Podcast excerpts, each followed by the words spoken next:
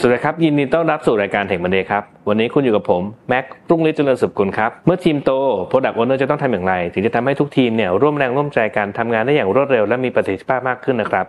วันนี้คุณเจน พงศักดิ์ฤทธิพิทักษ์พงศ์เอจายโค้ชจากออสอีประเทศไทย จะมาเล่าให้ฟังครับถึงบทบาท มุมมอง ความสำคัญของพีโอในการที่จะช่วยดึงเอาศักยภาพของทุกคนในทีมออกมา จะเป็นอย่างไรนั้น ติดตามได้ในตอนนี้ครับ Tech Monday Podcast brought to you by ใหม่เซเลนีโลชั่นและเจลอาบน้ำกลิ่นน้ำหอม ให้ผิวหอมพร้อมบำรุงติดทนทั้งวัน หอมไว้มั่นใจกว่า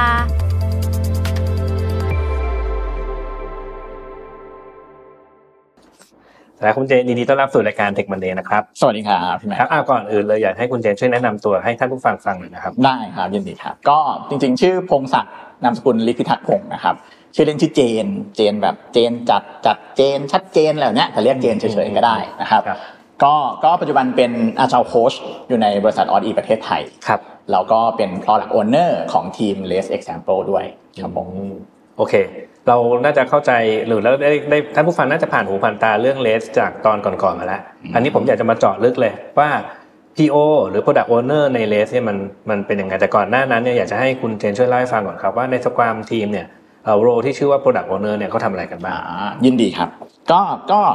ถ้าเราจะพูดถึงใน Scrum Context ที่ที่มี Product Owner หนึ่งคน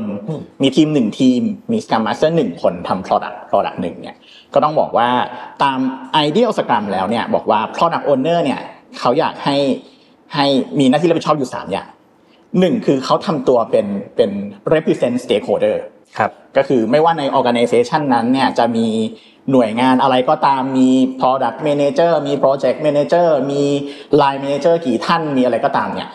จะรวบอยู่ภายข้างหลัง product owner คนเดียวแล้วให้ product owner คนนั้นเนี่ย represent stakeholder ทั้งหมดเลยเป็นตัวแทนทั้งหเป็นมดตัวแทนของทั้งหมดในองค์กรนะครับเพราะฉะนั้นมองจากทีมกลับมาเนี่ยจะมีคนที่เป็น product owner แค่คนเดียวเท่านั้นอืมนะครับเอ่อสองคือ product owner เนี่ยเขาเป็น voice of customer ด้วย หมายความว่าเขา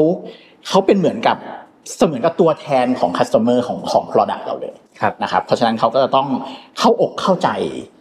ลูกค้าเนี่ยดีมากอืมนะครับแล้วก็สามเนี่ยก็คือเขามีหน้าที่หลักในการ maximize return of investment ครับซึ่งผมว่าอันเนี้ยเนี่ยนำไปสู่เรื่องที่เราเข้าใจกันอยู่แล้วแหละว่า product owner คือคนที่มาคอย priority product backlog เพราะว่าเขาต้องเป็นคนที่คอย maximize ว่า เอ๊ะทำ product backlog item ไหนนะเราจะได้กำไรเท่าไหร่ หรือจะได้รายได้เท่าไหร่มันคุ้มค่ากับเงินที่เราทำไหมเป็นต้นครับอ่าการนี้ผมคิดว่าท่านผู้ฟังหลายคนที่อาจจะอาจจะฟังเรื่องเอจายมามาพอสมควรแล้ว น่าจะมีความสับสนกับโรเนี้ยอืมอืม Product Owner บ้างละโปรเจกต์ Manager บ้างละ Product Manager บ้างละอ่ามันต่างกันยังไงบ้างครับคุณเจนเอ่อสำหรับผมเนี่ยเอ่อผมว่า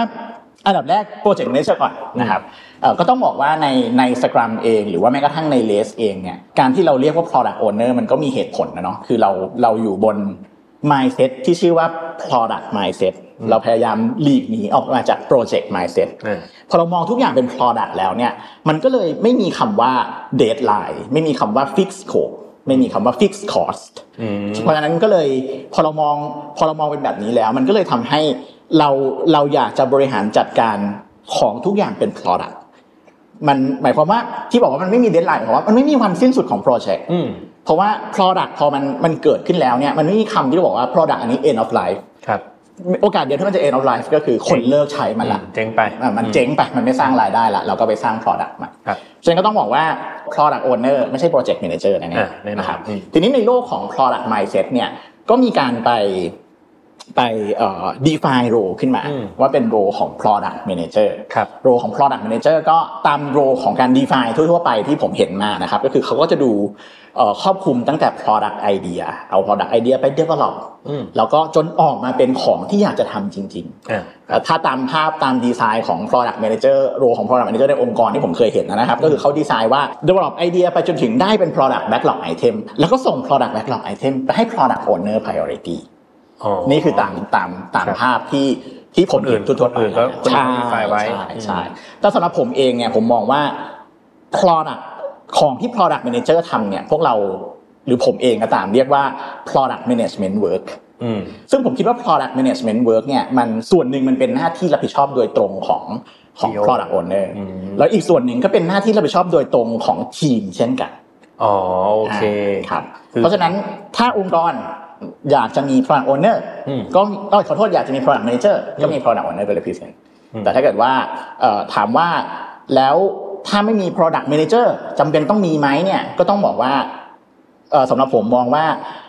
product management skill ทั้งหมดเนี่ยคือสิ่งที่ product owner ทุกคนต้องมีต้องมีอ๋อใช่โอเคครับเพราะจริง ๆ แล้วโอเค จากที่ได้ความรู้เรื่องสกรรมมาในครั้งก่อนๆเนี่ยเอ่อที่โรที่เห็นชัดๆ จริง ๆ มันมันมีแค่ PO และใช่ทีมเนาะมีใช่มีแค่เนี้ยใช่อืมถูกไหมครับ เพราะฉะนั้นใช่คุณเจบอกว่าอ๋อไองานที่มันปกติคนอื่นเขา define ว่าเป็น product manager ส่วนใหญ่แล้วจริงๆ มันอาจจะต้องกระจายมาให้สองคนสองทีมสองสองโรเนี่ยแหละครับใช่อยู่ดีใช่ anyway ใช่ใช่ไหมใช่ครับใช่งานตัวงานไม่ได้หายไปนะครับ หน้าที่รับผิดชอบยังอยู่ครับจำเป็นต้อง develop ไอเดียก็ยังอยู่ แต่ว่ามันแค่ถูกโยกออกไปให้คนที่ที่ที่เขาควรจะทำทำอะโอเคงั้นเรามาเจาะลงเลยดีกว่านะครับพี่ product owner ใน less framework Less หรือ large scale framework scrum เนี่ยโอเคครับมันต่างกับ PO สำหรับสกรรมทีมอย่างไรครับ ได้ครับ ก็อย่างที่อย่างที่เอ่อพูดถึงเมื่อสักครู่เรื่องของ product owner ใน Scrum ใช่ไหมครับ มันมีแค่หนึ่งทีมทำแล้วก็ product owner ก็ต้อง represent stakeholder ด้วยอืมเพราะฉะนั้นในโลกของ Scrum เนี่ย product owner ก็เลยมีหน้าที่เอ่อนอกจาก priority แล้วนะครับ maximize return on investment ก็จะมีหน้าที่ในการ clarify product และหลอก item ให้ทีมด้วยครับเพราะว่ามีทีมอยู่หนึ่งทีมอืม product owner ในฐานะที่ represent stakeholder แล้วก็เลยต้องก็มักจะรู้ว่าว่าแต่ละไอเทมต้องทำอะไรครับนะครับแต่ใน large scale scrum เนี่ยมันมันมี product owner หนึ่งคน เพราะเราทำ product เดียวกันเนาะนั่นอืมจึงจึงเป็นเหตุว่าเราเป็น product owner เนาะครับเอ่อแต่ว่ามีทีมหลาย ๆ ทีมอืมเพราะฉะนั้นบทบาทของการที่ product owner จะต้องไป clarify product backlog item ทุกไอเทมสำหรับทีมแบบแบบแปดทีมอย่างเงี้ยอืมมันก็อาจจะเป็นของที่ไม่ควรจะมามา กระจุกตัวอยู่ที่ product owner อย่างเดียว product owner ใน large scale scrum ก็เลยเลยละภาระหน้าที่ของการ clarify product backlog item เนี่ยอืมให้ไปอยู่ที่ทีมอ๋อแล้ว product owner เนี่ยโฟกัสเฉพาะ priority หรือโฟกัสเฉพาะ maximize return of investment เท่านั้น อ๋อเรียกได้ว่าทำหน้าที่ที่ถ้าเกิดว่าแบ่งทุกอย่างมาเลย สิ่งที่สำคัญที่สุดสำหรับ PO คือเลือกความสำคัญใช่ให้ทีม ว่าทำอะไรแล้วคุ้มที่สุดณวินาทีหนึ่งหนึ่งอ๋อวันนี้อันนี้ประเด็นคือทำอะไรให้คุ้มที่สุด เพราะฉะนั้นใช่มันก็เลยเอาไอ้ pro- ไอ้ skill management มาใส่เมื่อกี้นี้แหละ ใช่ เพราะว่าแสดงว่าก็ต้องก็ต้องเข้าใจว่า user ต้องการอะไร pain point ของ user เป็นยังไง ควรจะ priority feature ไหนมาทำก่อนทำหลังอะไรอย่างเงี้ยครับอะครับคุณเจงครับเอ้ยแต่ปกติเนี่ยเวลาผมก็เคยเห็นว่า PO เนี่ย เขา manage ทีมหลาย ๆ ทีมเนี่ยเขาเออบางทีบางที่เนี่ยเขา PO เนี่ยทำสตอรี่มาเพื่อให้ทีมใด ๆทำเลยอย่างเงี้ยอืมอืมครับปกติแล้วในเลสนี่เขาทำกันแบบนี้ไหมฮะเอ่อต้องบอกว่าในเลสเรื่องนี้เป็นเรื่องสำคัญมากเรื่องหนึ่งในเลครัสบเลยครับจริงๆแล้ว large scale scrum เนี่ยเรา optimization goal ของ large scale scrum นะครับก็คือทำเพื่อ maximize adaptiveness ให้กับองค์กรอืม adaptiveness เนี่ยคือความหมายคือเอ่อ มี low transaction cost แล้วก็มี low switching cost อืมเรื่อง low transaction cost เนี่ยมันเป็นลักษณะเหมือนกับแบบทีมต้องทำต้องท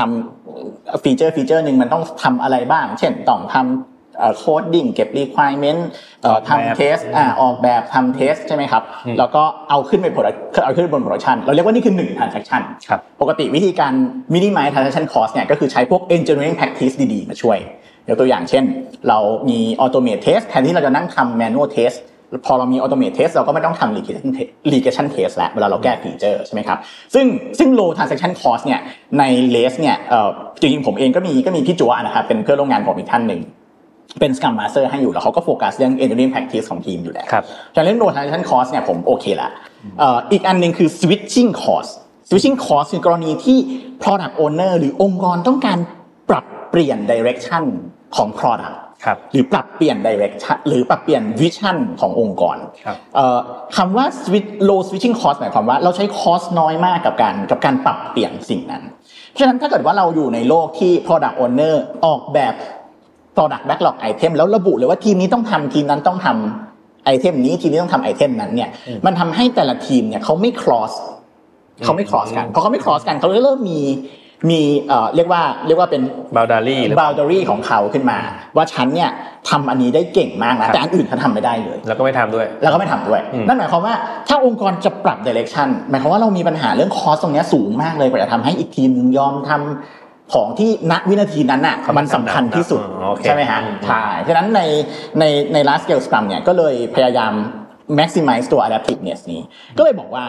เวลาเราทำ product backlog refinement เนี่ยเราไม่ได้ระบุนะ ว่าให้ทีมไหนเป็นคนทำ item ไหนอืมแต่เราให้ที่เราทำ multi team product backlog refinement ก็เพื่อให้ทุกทีมได้ learning ทุก item ใน product backlog ครับนั่นหมายความว่า product owner สามารถ delay การตัดสินใจได้ว่า หรือแม้กระทั่งจริงๆเราไม่ได้ตัดสินใจด้วยว่าทีมไหนจะหยิบ item ไหนไปทำอืม product owner โฟกัสเฉพาะว่า item ไหนเป็น item ลำดับความสำคัญสูงสุด 1 2 3 4เรียงลงมาเรื่อยอ๋อโอเคๆนะอ่าแล้วให้ทีมเนี่ย volunteer หยิบเอาเองว่าทีมไหนจะหยิบไปทำเพราะจริงๆแล้วในคอนเซปต์ของ LeSS เนี่ยเอ่อเราเอ่อตามตามที่เมื่อตอนก่อนๆคุณจัวเคยบอกเออมันไม่ถึง 8 ทีมเนาะใช่แล้วสมมติว่าทีมหนึ่งมีสัก 5 คนนะมีสัก 5 คน 5คูณ8ก็ 40 คนแล้วใช่ปริมาณงานของ 40 คนเนี่ยถ้าให้ PO มานั่งใส่รายละเอียดทั้งหมดรวมไม่มีทางคงไม่น่าไหวเนาะใช่เพราะฉะนั้นเราทำสิ่งที่สำคัญที่สุดก็คือเอ่อ ให้ความสำคัญเรียงลำดับความสำคัญให้ให้กับทีมเท่านั้นเรื่องราวของเราให้ทีมเท่านั้น เราให้ทีมเป็นคน clarify requirement เองอืมอ่าครับครับนั่นคือนั่นคือเอ่อ point หลักๆของของการทำแล้วก็ backlog refinement เลยอะแล้วในเลสเนี่ยอ่า PO หรือ Product Owner เนี่ยคาดหวังอะไรจากทีมบ้างครับ in return ต้องบอกว่า product owner ใน list เนี่ยไม่คาดหวังว่าทีมจะเป็นแค่ dev ทีมไม่คาดว่าไม่คาดหวังว่าทีมจะเป็นแค่ coder อืม หรือไม่คาดหวังว่าทีมจะเป็นแค่โปรแกรมเมอร์ครับเขาคาดหวังว่าทีมเนี่ยสามารถทำได้ตั้งแต่ตั้งแต่การเข้าอกเข้าใจ requirement กับลูกค้า ไปจนถึงเอามันไปพัฒนาให้ดีที่สุดเท่าที่ทีมจะมีความสามารถทำได้อืม release มันออกไปแล้วติดตามผลของการ release มันว่าสิ่งที่เขาทำออกไปมันมันมี bug ไหมมันมี defect หรือเปล่าเอ่อ user ใช้งานได้แล้วมีความสุขไหมอืมเอ่อ product owner คาดหวังสิ่งนี้จากทีมครับครับ เอ๊ะ เมื่อกี้เนี่ยบอกว่าเออไปติดตามผลด้วย อันนี้ครับไปคาดหวังถึงผลลัพธ์ของมันเลยไหมเช่น Product นี้ generate เงินได้เท่าไหร่หรือเอาคำของของงานเนี่ยครับ PO expect งานอันอันนี้จากทีมหรือเปล่า ก็ต้องยอมรับว่า expect ครับ as a product owner แล้วเนี่ยเอ่อเราเรามักจะเคยได้ยินอยู่แล้วว่า product owner เรามักจะเขาบอกว่าเวลาเรียง product value item เนี่ยให้เรียงตาม business value อืมแต่ก็ไม่เคยมีใครมาพูดกันจริงๆ ว่าเอ๊ะ business value มันหน้าตาเป็นยังไงเออใช่หลายๆครั้งคนก็มักจะคิดว่าเฮ้ย value คือเงินไงอืม ใช่ไหมครับแต่ซึ่งซึ่งความจริงแล้วในสิ่งที่ผมเชื่อแล้วกันนะครับเอ่อ value ในในฐานะของ product owner เนี่ยมันไม่ใช่แค่เงินอย่างเดียว บางครั้งมันมาในรูปแบบอื่นด้วย แต่ว่าไม่ว่าจะเกิดอะไรขึ้นในองค์กรก็ตามแต่ ผมมักจะบอกว่า value ในในโลกของ product owner เนี่ยมีไม่เกิน 4 value นี้ ไม่ว่าจะทำอะไรก็ตามแต่แมปกลับมาจะอยู่ที่ 4 value นี้คือหนึ่งทำแล้วเนี่ยได้ customer หรือ user เพิ่มขึ้นไหมครับ และหรือสองทำแล้วเนี่ย เอ่อเราสามารถ retain existing customer หรือ existing user ได้หรือเปล่าอ่าอืมสามทำไอเทมใดๆแล้วเนี่ย เราได้ revenue เพิ่มขึ้นจริงไหมอ่าครับสี่ทำไอเทมใดๆแล้วเนี่ย เรา save cost จริงหรือเปล่าโอ้เรียกว่าครอบคลุมแล้วล่ะใช่ผมไม่ผมไม่มีอะไรหนีจากสี่ข้อนี้ไม่มีอะไรแล้วในสี่ข้อนี้แล้วอืมเพราะฉะนั้นเวลาเราเวลาเรา priority product backlog item ก็ก็คำนึงถึง4ข้อนี้เสมอ แล้วเราก็สื่อสาร4ข้อเนี้ให้ทีมทำเสมอว่า ให้ทีมเข้าใจเสมอว่า item ที่คุณกำลังจะหยิบไปทำเนี่ย มันมัน contribute ให้กับ value ข้อใดบ้างอืมบาง item อาจจะบอกว่าเฮ้ยเราทำอันนี้เพราะว่าเราตั้งใจจะเกณฑ์ new customer นะอืม item อันนี้เราทำตั้งใจเพื่อจะให้ให้ gain แบบ as much as possible revenue นะครับอะไรเงี้ยเป็นต้นครับอ๋อโอเคแต่จริง ๆ แล้วมันก็อยู่ในตัว PO นั่นแหละคือ PO ก็ใช้วิจารณญาณในการเรียงลำดับความสำคัญจาก 4 ข้อนี้แหละใช่ให้กับทีม ใช่ครับอืมแล้วหลักใหญ่ใจความอีกอันหนึ่งคือคือ storytelling เรื่องเรื่องครับ เราจะสื่อสาร value ตรงเนี้ยให้ทีมเข้าใจได้ยังไงอืมครับครับอ่าทีนี้เอ่อเราเราเราดูแล้วไอ้ตัว scrum เนี่ยปกติแล้วมันก็จะเป็นวง circle ไปเนาะคราวนี้มันก็จะมีตอนจบของของการเรียนรู้แล้วกันครับคือว่าการให้ feedback เนี่ย PO จะให้ feedback กับทีม หรือจำเป็นต้องให้ไหมอ๋อเอ่อจริงๆในในใน Large Scale Scrum เนี่ยเอ่อช่วงเวลาที่ผมสามารถให้ feedback กับทีมได้มีอยู่หลักๆอยู่สองช่วงครับช่วงที่หนึ่งคือ sprint review ครับ แน่นอนเอ่อ sprint review เอ่อใน scrum เองก็เหมือนกันนะครับดีไซน์มาเอ่อก็เหมือคือนกันเอาก็คือเอาผลลัพธ์ของงานใน sprint ใช่มาให้ user ลองหรือ PO ลองใช่หรือทุกคนลองมาใช่ดูนะครับใช่ sprint review มาใช่วิธีที่ผมชอบทำก็คือเอา user จริง ๆ ที่สุดเท่าที่จะเป็นไปได้ เข้ามาลองกับทีมอืมแล้วผมกับทีมก็เรียนรู้ไปด้วยกันครับนะครับแล้วเขาเขาเองก็จะได้ feedback จาก user ไม่ว่า feedback นั้นจะดีหรือไม่ดีผมไม่กลั่นกรองเลยหมายถึงว่าผมไม่ฟิลเตอร์เลยอืมไม่ใช่แบบว่าเฮ้ยuser ด่ามาเราต้องไปบอกทีมดีๆ จะได้แบบเดี๋ยวทีมเสียกำลังใจไม่มีอืมมัน user ด่ามา feedback จะ real มากก็ฟังไปแล้วด่ามาก็ฟังโดนไปโดนด่านะเออใช่เพราะนี่คือของที่คุณทำอ่าเขาจะได้ได้ real feedback จริง ๆ ว่าของที่คุณทำมัน มันดีหรือไม่ดียังไงจากมุมมองของ user ครับแล้วเราก็พร้อมจะปรับปรุงไปด้วยกันอีก session หนึ่งคือเอ่อเอ่อ overall retrospective ถ้าเป็น Large Scale Scrum อะนะครับก็คือเป็น session ที่ที่เอ่อผมมักจะคาดหวังว่าจะเกิด organization change ขึ้นในในในในใน session แบบนี้ ก็คือผมพยายาม support ทีมเอ่อให้ทีมสามารถสามารถเพิ่ม capability ของตัวเองได้ดีที่สุดเท่าที่จะเป็นไปได้ ครับครับอะโอเค มันมีจังหวะในในของ LeSS Framework ที่ PO จะเข้าไปให้ feedback กับทีมได้ใช่ทีนี้ผมเห็นว่าในหลาย ๆ ที่ละอืมมันจะเข้ามาถึงจุดเนี้ยพอเราคุมทีมคุมคุมมาก ๆ เข้า เราต้อง evaluate ทีมด้วยอ่าเออครับ PO evaluate ทีมอย่างไรครับ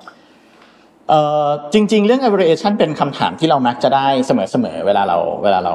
ไปโค้ชใครก็ตามหรือครับว่าถ้าเราครับทำเองนะครับ ก็ต้องบอกว่าเอ่อสำหรับผมเนี่ยเอ่อผมมักจะชวน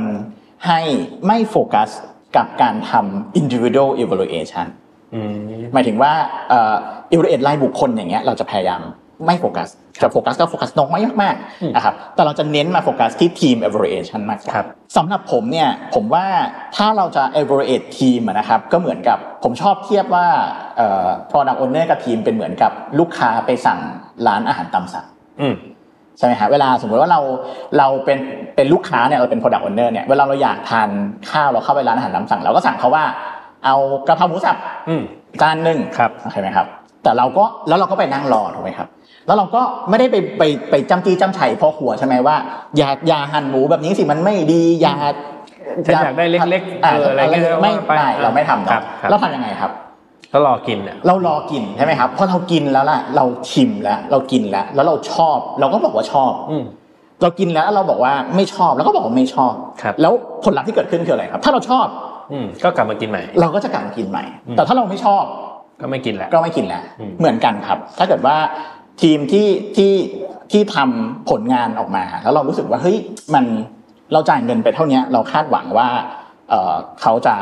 เขาจะมอบสิ่งที่เราชอบให้เรา แล้วเราเราทุกครั้งเราก็กินกันไปปรับกันไปชิมกันไปปรับกันไปเป็นปีๆแล้วเราอาจจะยังไม่ได้รสที่ที่เราคาดหวังสักทีก็เป็นไปได้ว่าเราอาจจะอาจจะไม่ถูกไม่ไม่ถูกขัดนไม่ไม่ไม่ถูกปากกันแล้วกันอ่าไม่ใช่บอกว่าเขาทำไม่อร่อย แต่ครัว่าบมันอาจจะไม่ไม่ถูกปากกันอืมครับเพราะฉะนั้นผมก็จะไป evaluate as a team แทนครับเพื่อให้ทีมเองเขาเจลกันอืมแต่ point ที่อยากอยากชวนให้คิดมากกว่าคือ evaluate as a product อืม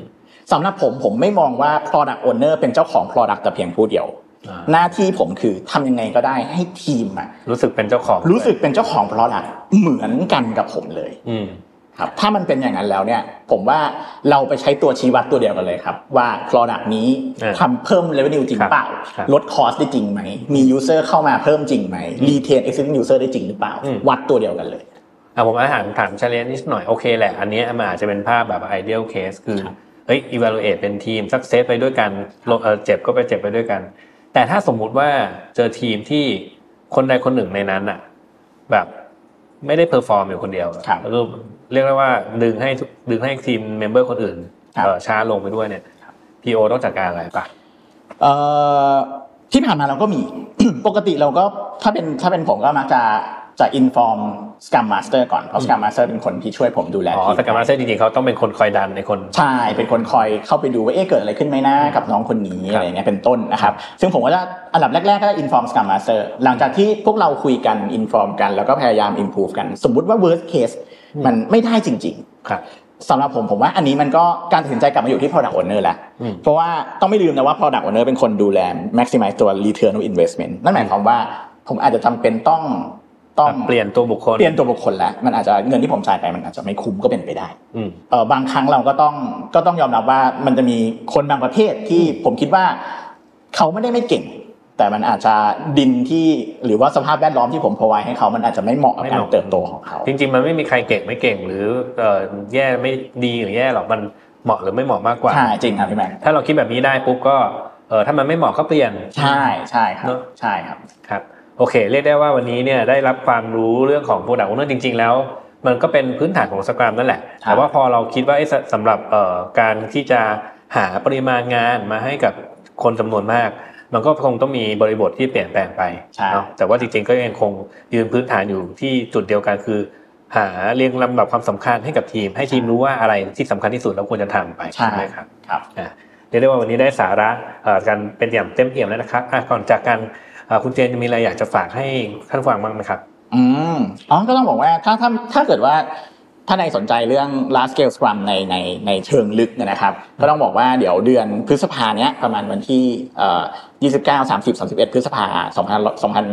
2000 2023 นะครับก็จะมีคลาสที่ชื่อว่า Certified Less Practitioner อืมซึ่งคนที่มาสอนเนี่ยคือ Bas Bode Bas ครับ Bode คือคือหนึ่งใน co-creator ของ Less นะครับผมเรียนสกรรมกับคนนี้แหละ ใช่ก็คือคนนี้แหละนะครับก็เป็นเรียกว่าเป็นครับอาจารย์ของพวกเราหลาย ๆ ท่านครับครับก็ก็จะมาจะมาสอน CLP ถ้าสนใจก็สามารถเอ่อเข้าไปดูในเว็บไซต์แล้วก็ติดต่อเรามาได้ครับอืมโอเค